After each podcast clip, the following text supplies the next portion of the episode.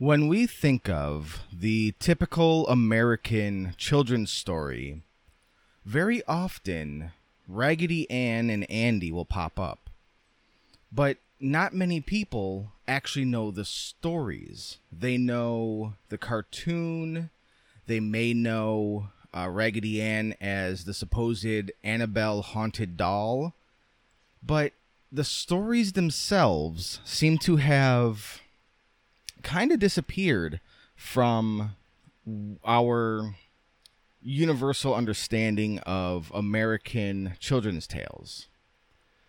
So, this week, and probably for the next couple of weeks, I bring you the Raggedy Ann stories by Johnny Gruelle, starting with Raggedy Ann Learns a Lesson, as read by Justin Haskell. One day the dolls were left all to themselves. Their little mistress had placed them all around the room and told them to be nice children while she was away. And there they sat and never even so much as wiggled a finger until their mistress had left the room. Then the soldier dolly turned his head and solemnly winked at Raggedy Ann. And when the front gate clicked and the dollies knew they were alone in the house, they all scrambled to their feet. Now let's have a good time, cried the tin soldier. Let's all go in search of something to eat. Yes, let's all go in search of something to eat, cried out the other dollies. When Mistress had me out playing with her this morning, said Raggedy Ann, she carried me by a door near the back of the house, and I smelled something which smelled as if it would taste delicious. Then you lead the way, Raggedy Ann, cried the French dolly. I think it would be a good plan to elect Raggedy Ann as our leader on this expedition, said the Indian doll.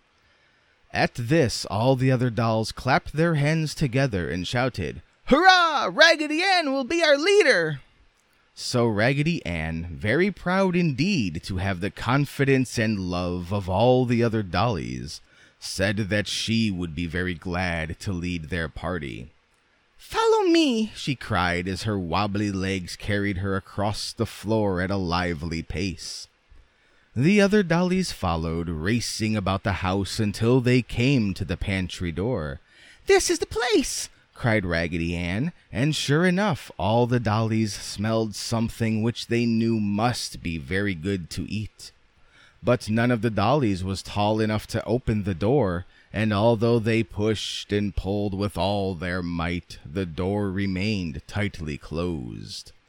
The dollies were talking and pulling and pushing, and every once in a while one would fall over, and the others would step on her in their efforts to open the door. Finally, Raggedy Ann drew away from the others and sat down on the floor. When the other dollies discovered Raggedy Ann sitting there, running her rag hands through her yarn hair, they knew she was thinking. Shh, shh, they said to each other and quietly went over near Raggedy Ann and sat down in front of her. There must be a way to get inside, said Raggedy Ann. Raggedy says there must be a way to get inside, cried all the dolls. I can't seem to think too clearly today, said Raggedy Ann. It feels as if my head were ripped. At this, the French doll ran to Raggedy Ann and took off her bonnet. Yes, there's a rip in your head, Raggedy, she said, and pulled a pin from her skirt and pinned up Raggedy's head. It's not a very neat job, for I got some puckers in it, she said. Oh, that is ever so much better, cried Raggedy Ann. Now I can think quite clearly. Now Raggedy can think quite clearly, cried out the dolls. My thoughts must have leaked out the rip before, said Raggedy Ann. They must have leaked out before, dear Raggedy, cried all the other dolls. Now that I can think so clearly, said Raggedy Ann, I think the door must be locked, and to get in we must unlock it. That will be easy, said the Dutch doll who says Mama when he is tipped backwards and forwards for we will have the brave tin soldier shoot the key out of the lock. I can do that, cried the tin soldier as he raised his gun. Oh, Raggedy Ann, cried the French dolly, please do not let him shoot. No, said Raggedy Ann, we must think of a quieter way. After thinking quite hard for a moment, Raggedy Ann jumped up and said, I have it! And she caught up the jumping jack and held him up to the door. Then Jack slid up his stick and unlocked the door. Then the dollies all pushed and the door swung open.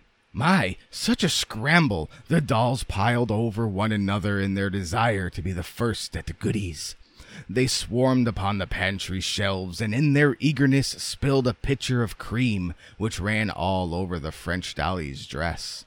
The Indian doll found some cornbread and dipping it in the molasses, he sat down for a good feast. A jar of raspberry jam was overturned, and the dollies ate of this until their faces were all purple. The tin soldier fell from the shelf three times and bent one of his tin legs, but he scrambled right back up again. Never had the dolls had so much fun and excitement, and they had all eaten their fill when they heard the click of the front gate. They did not take time to climb from the shelves, but all rolled or jumped off to the floor and scrambled back to their room as fast as they could run, leaving a trail of breadcrumbs and jam along the way. Just as their mistress came into the room, the dolls dropped in whatever positions they happened to be in. This is funny, cried Mistress. They were all left sitting in their places around the room. I, I wonder if Fido has been shaking them up. Then she saw Raggedy Ann's face and picked her up. Why, Raggedy Ann, you are all sticky. I do believe you are covered with jam. And Mistress tasted Raggedy Ann's hand. Yes, it's jam. Shame on you, Raggedy Ann. You've been in the pantry and all the others too. And with this, the doll's mistress dropped Raggedy Ann on the floor and left the room. When she came back, she had on an apron and her sleeves were rolled up. She picked up all the sticky dolls and putting them in a basket, she carried them out under the apple tree in the garden. There she had placed her little tub and wringer, and she took the dolls one at a time and scrubbed them with a scrubbing brush and soused them up and down and this way and that in the soap suds until they were clean. Then she hung them all out on the clothesline in the sunshine to dry. There the dolls hung all day, swinging and twisting about as the breeze swayed the clothesline. I do believe she scrubbed my face so hard she wore off my smile, said Raggedy Ann after an hour of silence. No, it is still there, said the tin soldier as the wind twisted him around so he could see Raggedy. But I do believe my arms will never work without squeaking. They feel so rusted, he added.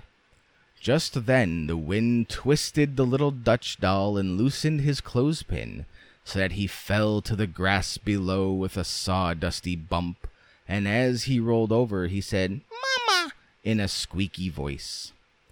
Late in the afternoon, the back door opened, and the little mistress came out with a table and chairs. After setting the table, she took all the dolls from the line and placed them about the table. They had lemonade with grape jelly in it, which made it a beautiful lavender color, and little baby teeny weeny cookies with powdered sugar on them. After this lovely dinner, the dollies were taken in the house, where they had their hair brushed and nice clean nighties put on. Then they were placed in their beds, and Mistress kissed each one good night and tiptoed from the room. All the dolls lay as still as mice for a few minutes. Then Raggedy Ann raised up on her cotton stuffed elbows and said, I have been thinking.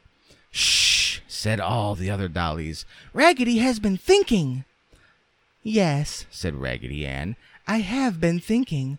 Our mistress gave us the nice dinner out under the trees to teach us a lesson. She wished us to know that we could have had all the goodies we wished, whenever we wished, if we had behaved ourselves. and our lesson was that we must never take without asking what we could always have for the asking. So let us all remember and try never again to do anything which might cause those who love us any unhappiness. Let us all remember, chimed all the other dollies. And Raggedy Ann, with a merry twinkle in her shoe button eyes, lay back in her little bed, her cotton head filled with thoughts of love and happiness. The end.